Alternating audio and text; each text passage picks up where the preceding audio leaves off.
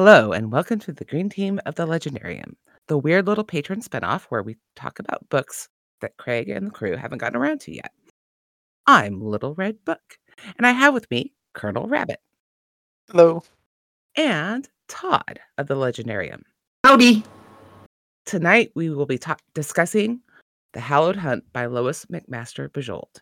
It is the third book in the Five Gods series, but interestingly takes place 500 or well we don't know exactly how many hundreds of years before the curse of Chalion. Gentlemen, how would you rate this book on a scale of 1 to 5? One to five swords, one to five hearts, one to five spectral, one to five gods. Um, we'll say stars. okay, okay, okay. Uh, I would probably give it um a 3.75 not not quite a 4 not quite a 4 for me Rabbit. I would probably go with just over four, somewhere between four and four and a half. Rabbit has a cat. i was gonna say did you sprout a tentacle that's awesome I wish. Actually, I probably don't wish. That would be kind of terrifying. so I would give it four stars. I think it is my least favorite of the three. oh okay And, uh, but this reading has um, improved my opinion of it when I was reading as to well. review it. Yeah. I got some different takes, but it also has some of my favorite quotes from this series in it. i'd buy that So that's a thing. We'll we'll get into that. So were you surprised at being transported back in time? Or Todd, did you even realize you were? I did. I have. I was completely lost. Totally lost for like the first. Um, yeah, it was. It was probably. Uh, it was probably twelve minutes ago that I put together that I was being that it, that it was earlier than the last books that we had read. Largely because you said transported back in time. Um, so yeah, I just I just was kind of I was sitting there thinking this is a lot different than the magic th- stuff that we had last time. So, but I'll just hang in there. I'll ride along and see what happens. And that's kind of how it ran. Yeah, and this is why I recommend reading in publishing order because each of the new books introduces a new magic system, if that makes sense. Yeah. Yeah. What about you, Rabbit? I mean, I, I, I think you the first time I read this, uh, you had told me that it was back in Oh, time. okay, so that so it. I, I, I, I already knew. So I was like, yes. The, the only, the only thing that was uh about it is it's. It's it's all, an all new cast of characters. Like I, I don't. There's hardly even any reference in the previous two books to the characters and the events in this book. So it's, there's there's really there's there's not really any like lifeline to grasp. no, I guess, it Like really Chalion is mentioned, but like other than that, and Darthaca, Darthaca, yeah, Darthaca, and I think one So- of the, the countries are the same, but like which other than that, I think Darthaca might be the Roman Empire, but I'm not sure. the, the analog. I was thinking about that. Anyway, yeah, an analog. Uh, I was shocked when I picked up this book the first time, but I can't remember what my thoughts were because that was 15 years ago. So I don't know exactly what my thoughts were. Yeah. So, what do you think about the tone of this book? Because it feels like a shift, at least for me. I don't know if you felt like the tone shifted from the other books. Um, for me, it felt very um, the, and maybe part of it's because I, um, as as I've mentioned many times, I do the audiobooks, and so the with the narrator being the same narrator, it had a it had a very familiar feel. Um, from that standpoint, um, the it it felt more gritty um, in places, much less refined, um, and uh, so that was that was one of the things that I that that to me was a little different, and maybe it's because so much of it was told from Ingrey's perspective, from a male perspective. She was working very hard, and and Ingrey felt like a felt like a scoundrel more than a more than a hero and uh, I wondered if that was part of what uh, she was trying to impart with some of the changes in the way that she uh, did some of the writing. Yeah, I think that's a really good point because you haven't read the first book, I realize. Correct. Caz is a yeah, Caz is a peaceful man. He just gets Yeah. thrown into violent situations, whereas Ingrey is definitely a man of violence. Yes. I mean, even at the very beginning, like he even says, like, I'm not an honorable man either. Like, I'm willing to accept bribes if the reason is good. Right, right, right.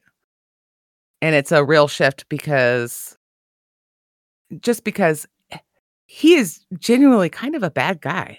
I mean, not bad. He's Rel- relative to most fantasy heroes, he, he's much more morally great. And then, well, I guess there's there's the whole grimdark genre, which is that. yeah, it's like, not grimdark, but it it but it has it has a, m- has a much more gray hero than a protagonist than sure. a lot of fantasy does. right. I like think that. the other- Describing him as a green hero. I like that.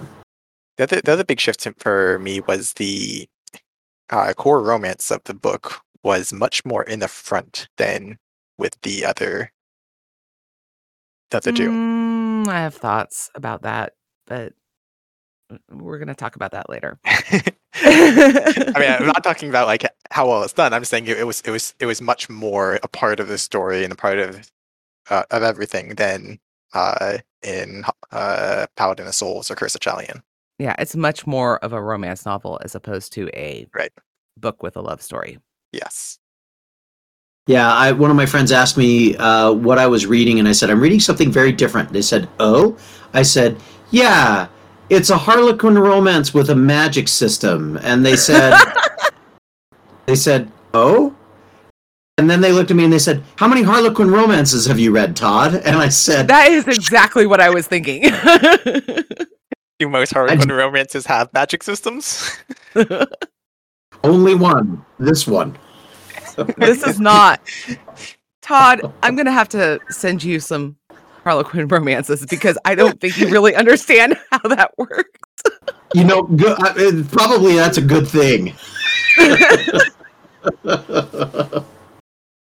Okay, this is going to be a fraught question because I have some serious issues with the setup of this novel. But I just want to know, from a male perspective, talking the first three chapters, what do you think of the setup? Are you talking about the. I'm talking about the the the, the murder and rape? prince. Yeah, yeah, yeah. That. Should That's say what that I'm right. talking about. We got to we got to say it eventually. It's not murder. I'm sorry. Okay, so this is Yeah. Well, yeah. I mean. Yeah, Yeah, I mean, technically, murder it, implies. would, it would be manslaughter, Yeah. right? Call it what you will. Um. it was self defense. Is my Well, right, but isn't that still legally classified as manslaughter? I, I don't know. I'm not a lawyer. I'm not gonna. Era. all, all Era, get is on this. They, they didn't make that distinction. Um, Anyways, the the prince was killed as he attempted to rape Ajara. Yeah, uh, and that makes uh, while while uh, conducting an arcane ceremony ritual for the investiture of an animal. Uh, wow! I mean, all these things happening at once. It was kind of it was kind of like I was uh, uh, in, How in the awful first can you little make bit. one event?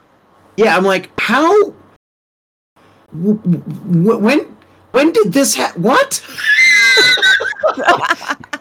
I did have to reread or, or re-listen to a few things. I was like, did I get that right? Yep, I got that right. Okay, well, I, okay, whatever. and it's especially kind of strange because like you're from Ingrey's perspective. You, you're like you're learning about this all from Ingrey's perspective, who like had no association with the events. so it's like it's not like you're even living it. It's, it's not like a big action scene that like you see Ijada defending herself. It's just like you're just like, oh, okay, this is this is this is where we're starting. Especially when they said, "Oh yeah, she clubbed him with a warhammer," and I'm sitting there thinking, "She clubbed him with a warhammer? Holy crap! What? The, I mean, I was thinking she killed him with you know special met. No, no, just a straight up bludgeoning with a warhammer. Okay, well, good. To be fair, she, I mean, only, she only hit him what? It was twice or is it three times? Twice. Twice, yeah. Like that's that's and both were like reasonable hits. It wasn't like she kept on hitting him after he was down. She's not pounding him. It's yeah, like mincemeat. It it is a good setup, and it is Hmm. That was straight up self defense. It just was. Yeah. And Yeah. I do think for the time period and the political situation, it's appropriate. But I am viscerally angry the entire time I am reading about the trial and about this whole setup because I'm like, this poor girl got sent into a room and locked in with this maniac that everybody knows is a maniac. But Mhm. because he's a prince and she's a minor la- lady, and the fact that hi- okay, the fact Yep. that hi- his sister did that to her, like I said, it, it it makes sense in the setting that the story takes place in. But It's not enjoyable. oh my gosh, yeah, no, Yeah. I can get it. I get behind Yeah. that. And, and then and the fact that like the whole time you almost being bludgeoned with the fact that like knowledge that without some sort of intervention or legal finesse, she is going to be sentenced Mhm. to be guilty. Right? Like in uh, unless extenuating circumstances or bribes or something happens, by the moral and legal code, she would be guilty of that crime. Well, and the other thing that was the other thing that was kind of interesting is as Ingrey's trying to unravel all of these things, he comes to the conclusion that um, even if she's even if she can be acquitted for the for the uh, the death, found innocent from the for the for the death of the prince. uh, uh, uh, Um, uh, I think we might be getting a little close to spoilers. So let's. Oh, okay, yeah, sorry. It's Um, okay. I, I there's a there's a there's a piece of that that as he unravels it, um, she's in a no-win situation. Yep. And it's really frustrating and it's and i'm not someone to say these things should not be portrayed in literature because i think that those are stories that need to be told i guess and at the same time injada is a incredibly brave and strong woman and i love her and admire her she's not my favorite character but i get it so are we ready to move into spoilers Yep. Sure.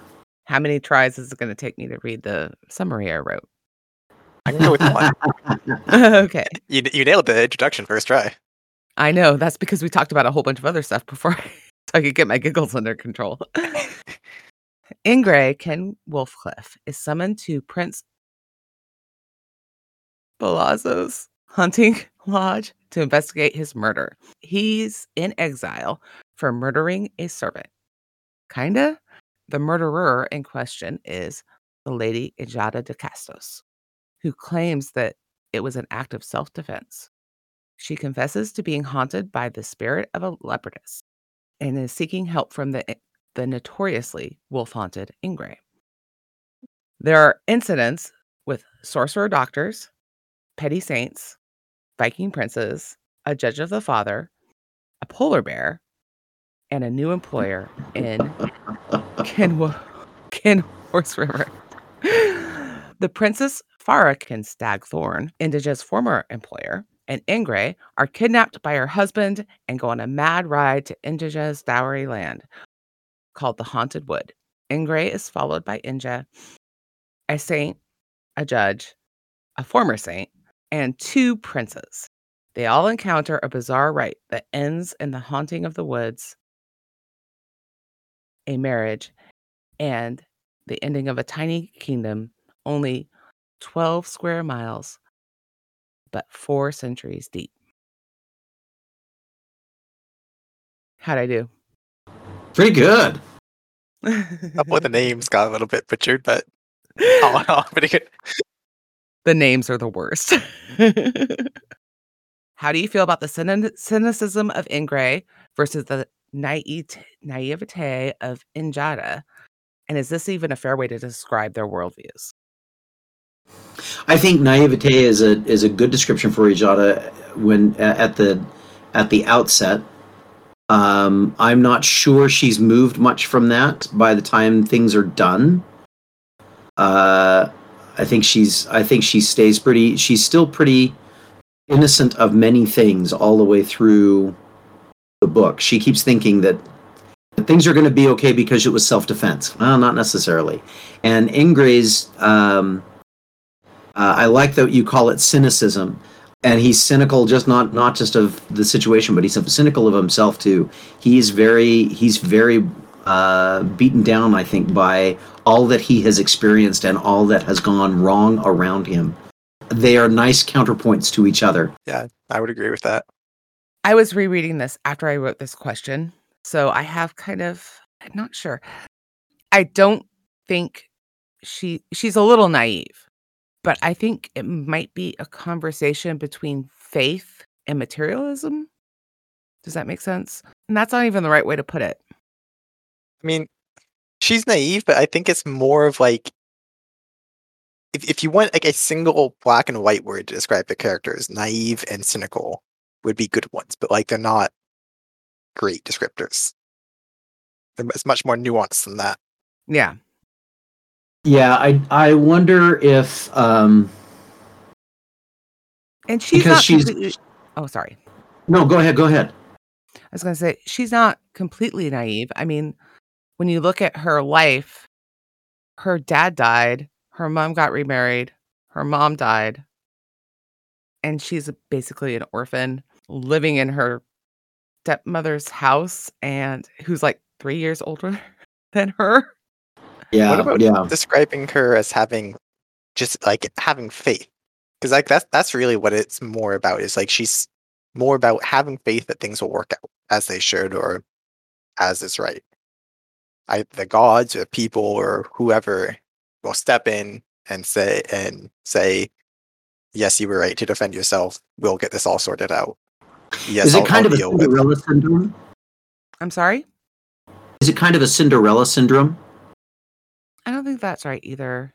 She has this very interesting moment when she's talking to Ingrey about or the the leopard spirit coming into her and she said, "I've been praying to the son of Autumn my entire life and he came for the leopard. He didn't come for me." And this is at the very beginning of the story. And so. I, I mean I've read the book about 6 times, so there's that.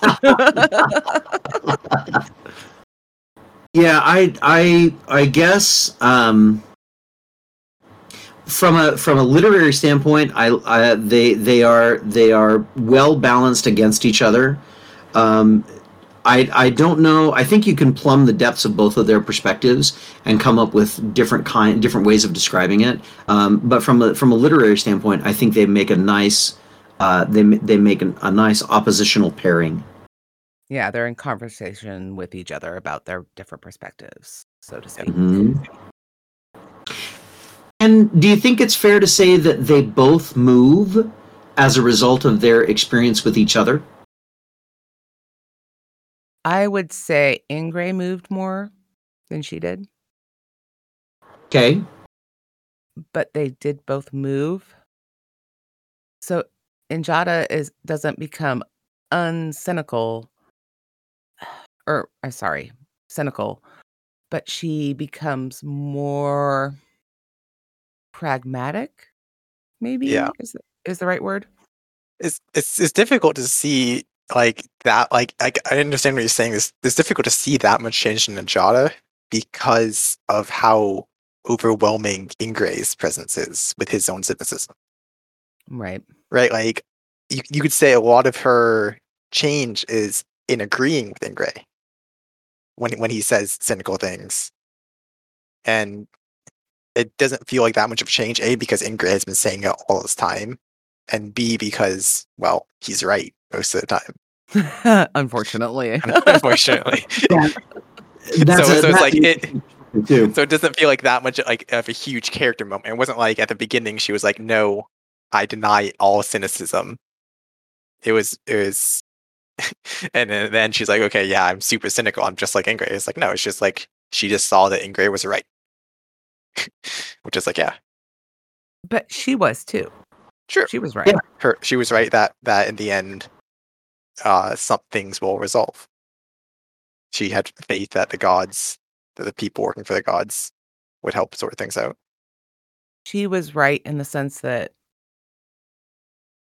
the gods were involved because they are very actively involved I Mhm. think this character has the most encounters Godly- with gods. Yeah, Most godly experiences per book. right. yeah, godly experiences per book. Yeah, because there was okay. something bigger. At, Ingrey's looking at, the um the political needs of the situation, and and Jada is like, no, the gods are worried about this other thing. Right. That's Yeah. way way bigger. Because she Yeah. wants to run off and go go to our woods and we figured out how to solve the problem with the spirits and stuff. We need to do that right now. And he's like, no, no, no, no. But she was right in the sense that is what was most important. Getting back to the fraught things. What's the name of the his lieutenant? The life of me either. It's because begins with the G. That's- Yeah, that's that's Yeah, that's yeah. correct. Um, only you would fall in love with a woman who would bludgeon her, her lover to death. I- and then Ingrey says, "Only one lover." Yeah. I'm like, he wasn't a lover. Like, oh my gosh, this quote makes me feel so weird. We don't have to spend a lot of time on it. I just am curious of your thoughts, your reactions. I mean, I, I had the exact same reaction as you. Just like, I don't think he was a lover. And I found it. Uh, I I found that perhaps one of the most. Uh, I I laughed out loud when I heard that because it's an indication of how close these two men have been, and how many bad choices has has Ingrey made. Oh, probably Gesca knows them all. Mm-hmm. Exactly. Yeah. but also, like, Ingrid d- doesn't make that many like logically bad choices. It. If I want, like, I don't know if logical is the right word, but like, No, it is. he like Ingrid doesn't make incredible like what we would generally classify as bad decisions a lot. No, what he makes is ruthless decisions. Yes. Oh yeah, yeah. I I think that's more. Yeah, it's, it's not about uh Ingrid making like what we would call silly or airhead Right, he- decisions. yeah. It's about like Ingrid being a violent man Yeah, and and, and falling in love with the the quote unquote violent girl.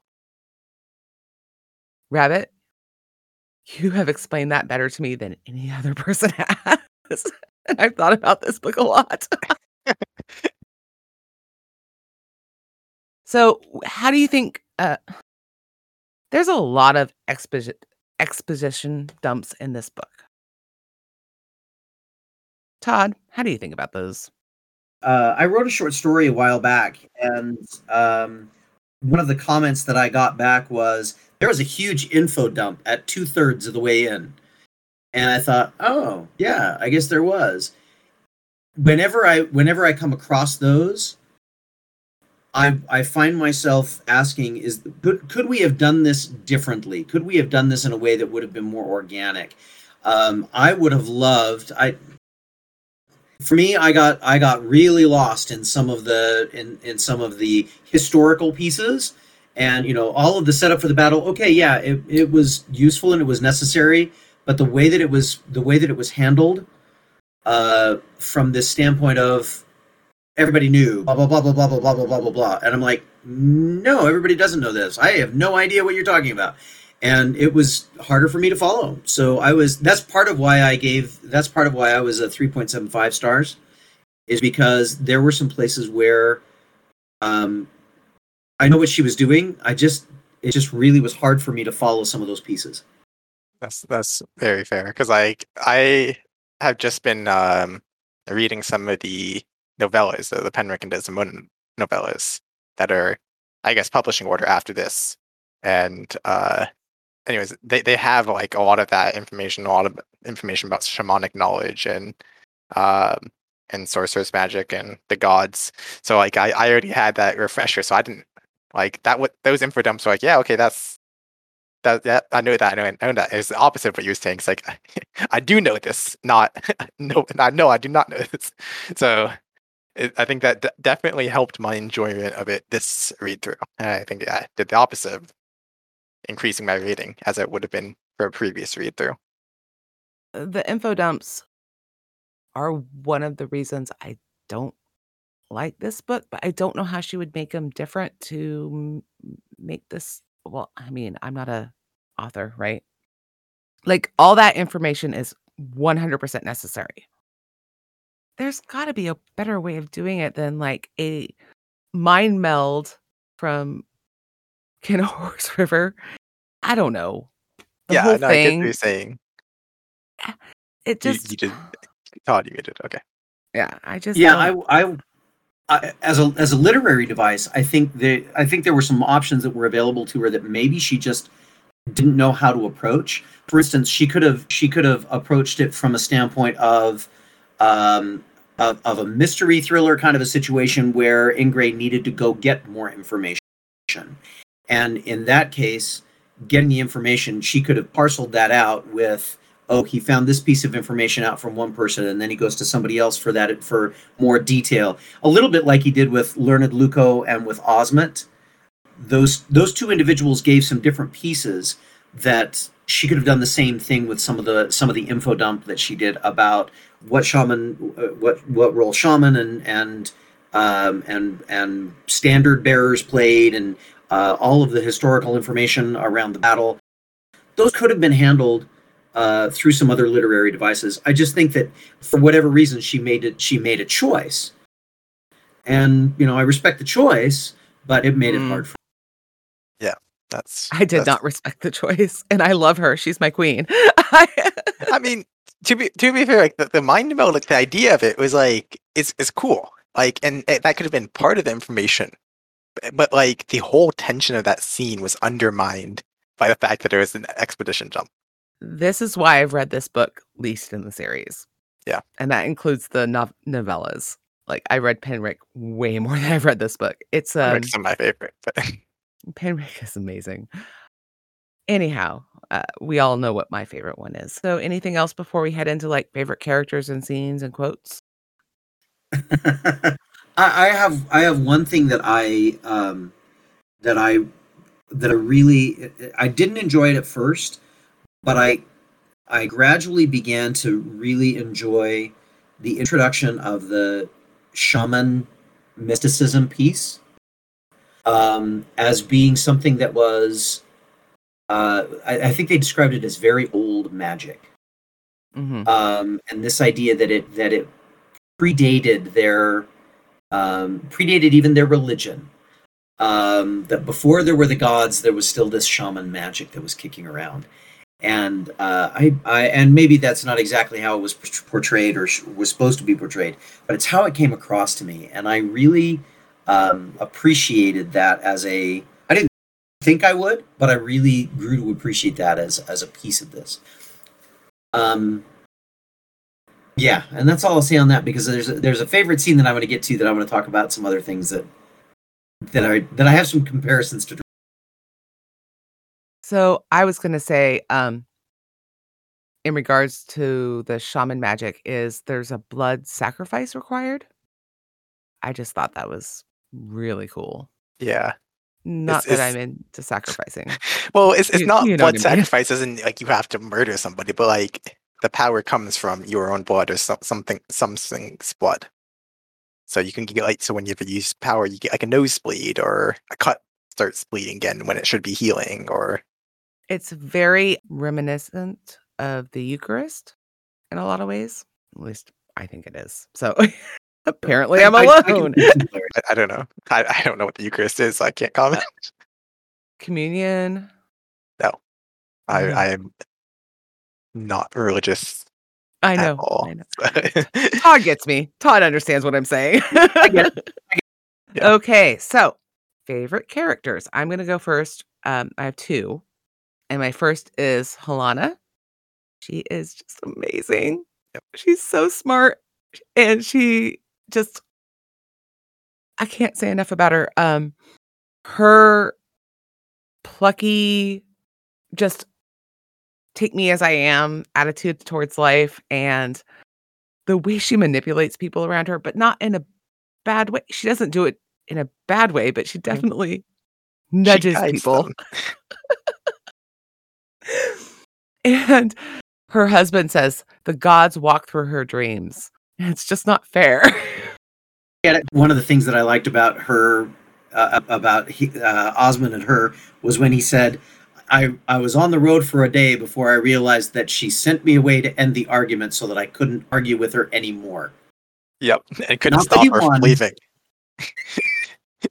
and uh, yeah, he realized he'd lost because now she's just gonna come on her own. that that was a fantastic one. and then he's like, uh, do you happen to know what hotel she's taken rooms in? Because it's just like her to, you know, find some random person and tell them to tell her husband. yes. Okay. Also, Rabbit. just to continue from Penric and Desdemona, if you like Lana, read Penric and Desdemona. I agree. So, Rabbit, who's your favorite character? I, I was gonna go with your second choice, um, which is Prince Jokol. Oh, I love it. and him. actually kind of like with an asterisk on that uh the beautiful Braiga. like she's got to be like one of the best characters that like never sees a moment of screen time like we don't know she doesn't exist as like she she could be all in prince Jokol's imagination but like it's just just all the descriptions of what who she is and what she's done is just fantastic he asked her to marry him because she saved his horses from being stolen. yeah Okay, Todd. So um, I- I'm not I'm not sure I had uh, a favorite character. Um, I think they all were. I, I I actually have to admit that I think Horseriver was really uh, a fun character to read or to listen. Um, Right. The the depth of and and part of it was that there i mean you know obviously there's this tremendous bitterness and anger and vengefulness and all these kinds of things but also the scene where where we get the indication part of that info dump we were talking about about all of these lives that have been lived trying to set right what has gone. Um i th- i think that that the the um the characterization of that was very compelling um and the one moment that uh, and maybe this is getting into favorite scenes, but but it was a moment with Horseriver when Ingrey's like, well, "What are you trying to accomplish? What do you want?" And he says, "What I want, I can never back. have." Say again. I want my world back. yeah I want to grow old. I want to see my children laugh. Um, I and everybody knows me, and uh, or maybe they don't, but if they don't, now they know. That's you know, there's there's always at least one spot in a book where I start to bawl, and that was it. And I was just like, oh, you know what? You're a horrible human being, but I get it. I am proud to say I did not cry once reading this book, but that's probably because I cried all the other times I read this book. so you're one for six A thing happened. I didn't cry. I might cry when we read our quotes. Todd, favorite scene? So I I had um it's it's more of a, a favorite um uh a f- I don't want to call it a favorite trope, but it was uh it was a favorite um thematic piece. Uh it starts with Fara. Um when Fara is going Oh. crazy and Ingrey looks at him and says down, you know, and he says he pulls this voice from down inside him and you know and I can and I I, I have all these things going on in my head, and then he does it with with Gesca, and he does it with you know he says stop, and Gesca's like oh, what did he-" all these kinds of things. I, and and as I as I'm reading that or listening to that, I said to myself, oh, they even called it the weirding way. Hmm. Dune comes back into my mind, and the voice and all these kinds of things.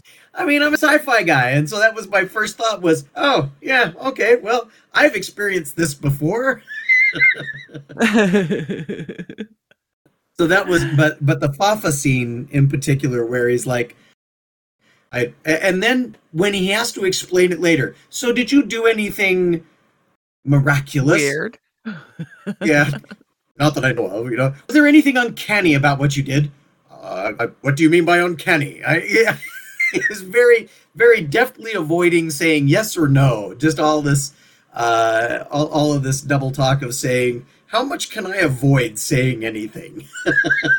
so you know, the He even he even says that at one point. Yeah. He's like, Yeah. who have I who have I not told a thing to? Rabbit? I mean, the cheap answer would be almost any scene with Hana in it, just because like she just makes every scene in, with her in it is great. But um, one other amusing one that, that, that is kind of like thematic for the whole book um, was towards the beginning when they're traveling and they get uh, Ijada and Ingrey get swept by the fjord or on on Oh, um. Yeah. right? And, and he's like, and he dives in to save her, and ends up, wait, she can swim and I can't, and she ends up saving his life and he he's this, trying to kill her. Yeah, exactly. She ha- he has this voice in her, her in his head saying, "Push her down, push her down," and then he's like, "No, wait, I'm supposed to be saving her, and I can't swim, by the way." and, and that whole conversation afterwards was just such a fantastic scene. So, um, I think my favorite scene is the one where they're in the inn and Hallana roots out the geas. Is that how you say that word? How do you say that word? Okay. Yes, Gesh, yeah, she pronounced she pronounced it uh, Gaius in the uh, narration. Yeah. So I think that's my favorite scene. But a very close second is the scene where they're in the wood and Ingrey is blessing all the ghosts and releasing them. And they walk up to the and they walk up to their the the avatars of their gods and they get to go home and they've been stuck in the forest for they've been stuck in the forest for like 400 years or whatever they finally get to go home their watch is done and, and with the standard bearer being the last one there at the end of everything. and then paying Ingrey witness. yeah yeah and Ingrey and Ijada jump over this the pole the standard bearer's pole so anyway sorry about that No, don't ever apologize. That was uh, that was my my same feeling of uh, and especially when they talked about uh, when she talked about uh, different ones that came forward and and he could sense in them different levels of apprehension. Um, you know some of them weren't sure some of them and and when they got to the end and they found some that just they were done. They they had suffered enough and so they didn't even want to they didn't want to accept the gift. When he said the uh, uh, and and part of that that whole that whole time um when he gets when he finally then gets to um Wencel and he Oh, looks at. Horseriver and he says what do I how do I do this for you? And he gets this feeling that the word is mercy. What a what a powerful moment that was. Uh, you're not alone. What a powerful moment that was to recognize that even he uh, deserved a measure of mercy for all that he had endured. Uh, a really, a really powerful and beautiful scene. especially set up from the uh, previous one where he had to take the Cleanse spirits the out of the prince's yeah. soul, and he said, "I don't, I don't want to do it," but it was Ijada that said, "Then do it for Mhm. me." The part where she's she says yes i took his life. I don't want to take eternity from him. Yeah it was very very powerful. And it reminds me of well a bunch of things that are all biblical but we're just going to reference the series where Cazaril is burning the body of the the guy who did the death magic he asks for mercy from all of the gods. He says, not justice, mercy. Because we all need more mercy in our lives, as far as I'm concerned. Well, maybe you guys don't. I do. You can never have too much. I- in fact for me one of the one of the difficulties i had as i was reading the book is that it I, i'm i'm always looking for for level three kinds of things how do i become a better person how is this helping me be a better human being uh, how can i be a better uh, how can i better handle the challenges that life is going to throw at me because i'm reading this book? And it wasn't until the very end that i felt like i was getting the things that i look for in this book. It was a long setup for a, a very brilliant moment of this idea you know all of us deserve a little more mercy. Um, so for me that that there was finally a payoff um, it took a while. It took a while that's probably the other reason why i give it about a 3.75 it's not her best work, but I still love it. But it's not her best work. Yeah. Uh, favorite scenes? Has everyone gone? Mhm. Okay, so quotes. so i have i have two um, have and they're both and they're both from the um, and and there was there's some other ones that are kind of neat but but these were two that that spring. Um, uh, and he says uh, it was during the it was during the vision where Ingrey was um, purging the the animal spirits so that the so that the prince whatever his bucket was prince prince really bad dude. Um Prince which Rapist. sure is all right.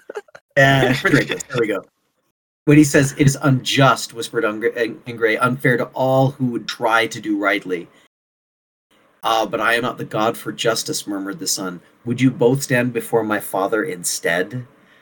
Uh, you know, what a chilling kind of a moment that you, for me at least, it gives this this view of the way that this religious system works. That there is a very clear, you know, depending on who you're, who you will go to, it's going to be different. yeah. And the other one Yeah. was uh, along that same lines. The sun held up his hands, luminescent. Uh, they seemed as if dappled by autumn. And he says, "My grace flows from these as a river, Wolf Lord. Would you have me dole it out in exact measure that men earn, as from an apothecary's dropper?" I, what a yeah, that that that big piece, this this big idea of uh, of how important this is, was really powerful. Uh, and Colonel Albert, your cat, obviously appreciated that as well. Walking in front of the screen, Of course. exactly that. She she she appreciated everything you just said. At um, least she didn't show you her butt. so I'm gonna read my funny one, and then I'm gonna let Rabbit go, and then then I'm gonna read my two serious ones. So this is is at the very um, beginning of the novel, and it is an example of why I love her writing. The dray horses seem the only cheerful members of the party, fresh and ponderously frisky, and apparently regarding the jaunt as a some horse holiday. I don't know if you guys have ever been around dray horses, but think um Budweiser horses. And the idea of them being ponderously frisky. it's just so great. I love it. I love her writing so much. So I, I think mine is actually um, almost a scene, but uh, it was it was the scene talking or the Oswyl quote talking about um, how Hallana outfoxes him. uh, and there's there's definitely better lines, definitely better quotes in this book, but I'm just such a sucker for good dialogue, good wordplay. That's like it, it just stuck out to me as being such a fantastic line. So this is a quote that gets repeated in um, the Penric books. And Ingrey is standing before the seal master. He says, The gods have no hands in this world but ours. If we fail them, where can they turn? And uh that's um that makes me feel like very small. and I know it's not supposed to make you feel small; it's supposed to make you feel the opposite. But I think it's also of some variant of that is in uh, Hallowed Hunt as well. no, that is in Hallowed Hunt. It's it's quoted. No, And- uh, Paladin of Souls. Ah, There is some there is some version of it. Yes, it's Yes. in Paladin of Souls. Yes, yes. yeah, but it, but it's a very recurring uh, Theme. ver- that that idea is, is very recurring throughout. It. Right. I think And so- and Curse of Chalion also has it as well, if I remember correct. Yeah. Yeah, that we that we need to act Mhm. and do what is right. Because otherwise right won't be done. Something Yep. like that. But that exact quote is in the Penric book. Sorry, go ahead, Todd. No, I just said well said. Right? Oh, geez. Okay. So the second quote that is serious has to he's in the castle looking for the go- the ghost of his father, hoping that he can release his father from his or his animal spirit. And he's contemplating parenthood. And he thinks, I might now become a father in my turn and cannot give such perfect safety. It was always an illusion. Will my own children forgive me when they find out? My kids were pretty little when I first read this book. And you do have moments when you realize, I can't keep my kids safe from everything. Todd, do you have thoughts on that? Because I feel like you should have thoughts on that. Uh, Lots.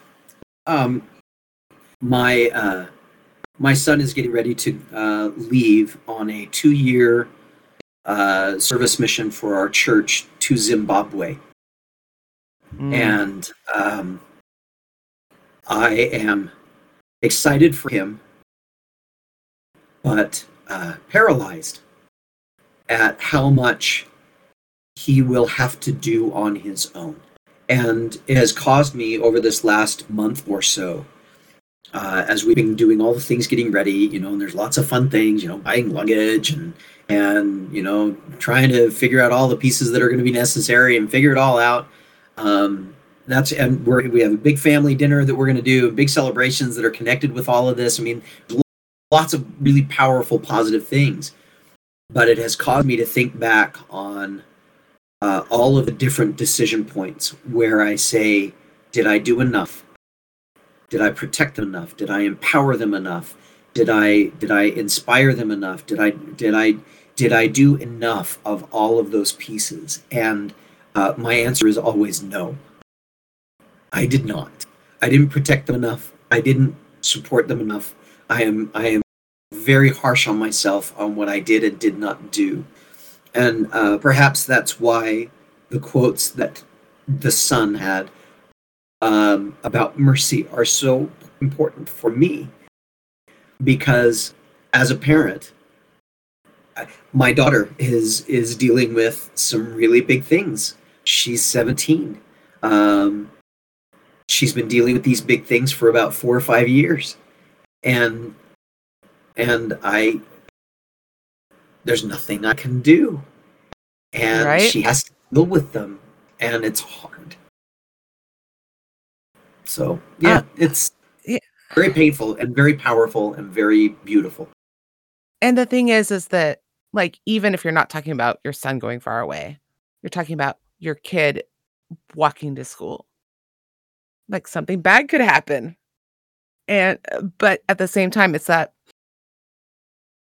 sometimes you can overprotect too, I guess. I don't Yeah. know. It just it just touches on this really com- complicated part of being a parent. It, it, I like to I like to refer to it. There there are certain things that I that I, I when I talk about them, I say I'm really good at the arithmetic part. I'm not so good at the calculus part because there is a calculus to parenting, um, and part of that calculus is recognizing as much as this is hard and I feel like I've failed, he has to go, and Yep. he has to make his own mistakes, make his own way, and hopefully it will bring us closer together and not further apart. Oh my gosh, the first time that my kid drove to school, I just about crapped my pants. like I'm like he's driving a ten thousand dollar or ten thousand ton whatever. You know what I'm trying to say. He's driving Big a car. big a big car that it could he could kill himself or somebody else. Anyway, Rabbit as a child. Do you have thoughts? I mean, like, what? How many of them are relevant? I don't know. Cover us parents. uh, I mean, you guys were children at some point. yeah, we So, were. Um, no, but like, it's it's definitely it's it's about that illusion. No parent can promise their kid's safety it, it- with absolution. No, no parent can protect, and, and like you said, no parent should protect them. If you if you protect your kid from literally everything, they're gonna grow up spoiled. They're gonna grow up a brat. They're gonna grow up thinking they're invincible. And, and I, I would say that would class being classified as having failed as a parent. The, the this, but at some point, like as a kid, you you think that your parent can solve everything for you up to a point, and and that point, I don't know whatever what ages it is. It's obviously different for every kid, but that is a huge just switch that happens. Uh, apparently, this is parenting time with Green Team. what I was going to say, it depends on. You want that. You don't want a huge switch. What you want is a switch here, a switch. right. Yeah, gradual switches. But anyway, But but it- there's at some point like you just have that realization of like, oh no, my parents aren't God. God. Yeah. Yeah. Like like I mean you you may know it subconsciously for for a long time, but there's there is a moment for most kids when they just realize it's like, oh wow. Yeah, I remember that moment for me. And I remember that moment for me with my kids. If that makes sense. Does that make sense? I Mhm. don't know. Yeah. You remember when they realized it. And I also remember when I realized it. Mhm. Okay. Any last thoughts from anybody? I will say the first time I read this book, I didn't remember much. Like I, I it was almost blind reading this for the second time. Uh, but I I think it landed much more strongly with me on this reread through. Mo- most Bujold books are much are about like have increasing value on rereads, but like th- this one like mediocre for the first read. Like I I didn't even remember the plot, most of the characters. I couldn't like like stuff was happening. I'm like, I, I, I just I didn't even know. Like it wasn't like, oh yeah, that happened again. It was just like, oh okay, this is, a new book to me almost. Um, but yeah, I think as a on a reread, um, it was just so much better. I kept seeing Ladyhawke images as I was reading this book, or as I listening to this book. The movie? Yes. With Michelle Pfeiffer? with Michelle Pfeiffer and Rutger Hauer, um, and and Math and Matthew Broderick. Um, when they talked Oh, I about forgot the, he was in the movie. yeah, um, they and they talked about the uh, the tack and the saddles and the riding and and then they talked about the little the the deserted hovels and the you know hamlets that could barely stand up for the name you know the rotting wood that would protect them from beasts but never from men i mean all these kinds of things that made me think oh yeah i i, I have this Im-, and and i even heard the the the uh soundtrack um from alan parsons project of Mo- the song is called Mammagamma of you know riding along and i was like oh yeah i totally can see Rabbit's right. It benefits from a reread. And Still even though one. what? It's still one of her worst books. That's still a compliment because it's a Bujold book, but it's still one of her worst. I mean, she's still my queen, and it's only a four star. And by the way, Soul, you say you've never been on an episode with me rating books high because you're missing the best episodes. Um, so thanks so much for joining us today. You can find us on Twitter at Green Team Pod. Please consider supporting the Legendarium via Patreon. A link to the Legendarium Discord can be found at legendarium.com. The music is Galactic Damages by Jingle Punks. Thank you, Craig, for lending us a little corner of your empire. And a shout out to Horizon Brave for starting this all. For Colonel Rabbit and Todd Winty, I'm Little Red Book. Good night. Bye. Say goodbye, Todd. See this. Goodbye. Tom.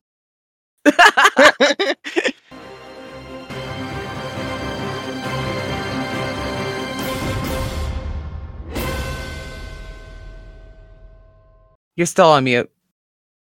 You're still you're still on mute. Still. No, no, no, you actually. Uh, I think your mic may have cut out somehow. I thought because you're, you're muting, unmuting Discord, but we're still not hearing you. It worked once. it did. Now, now Todd's settings are irrevocably changed. Oh, and will never work it again. this Still- is amazing. Nothing again. Yeah. And I thought I was a boomer. Hear me now.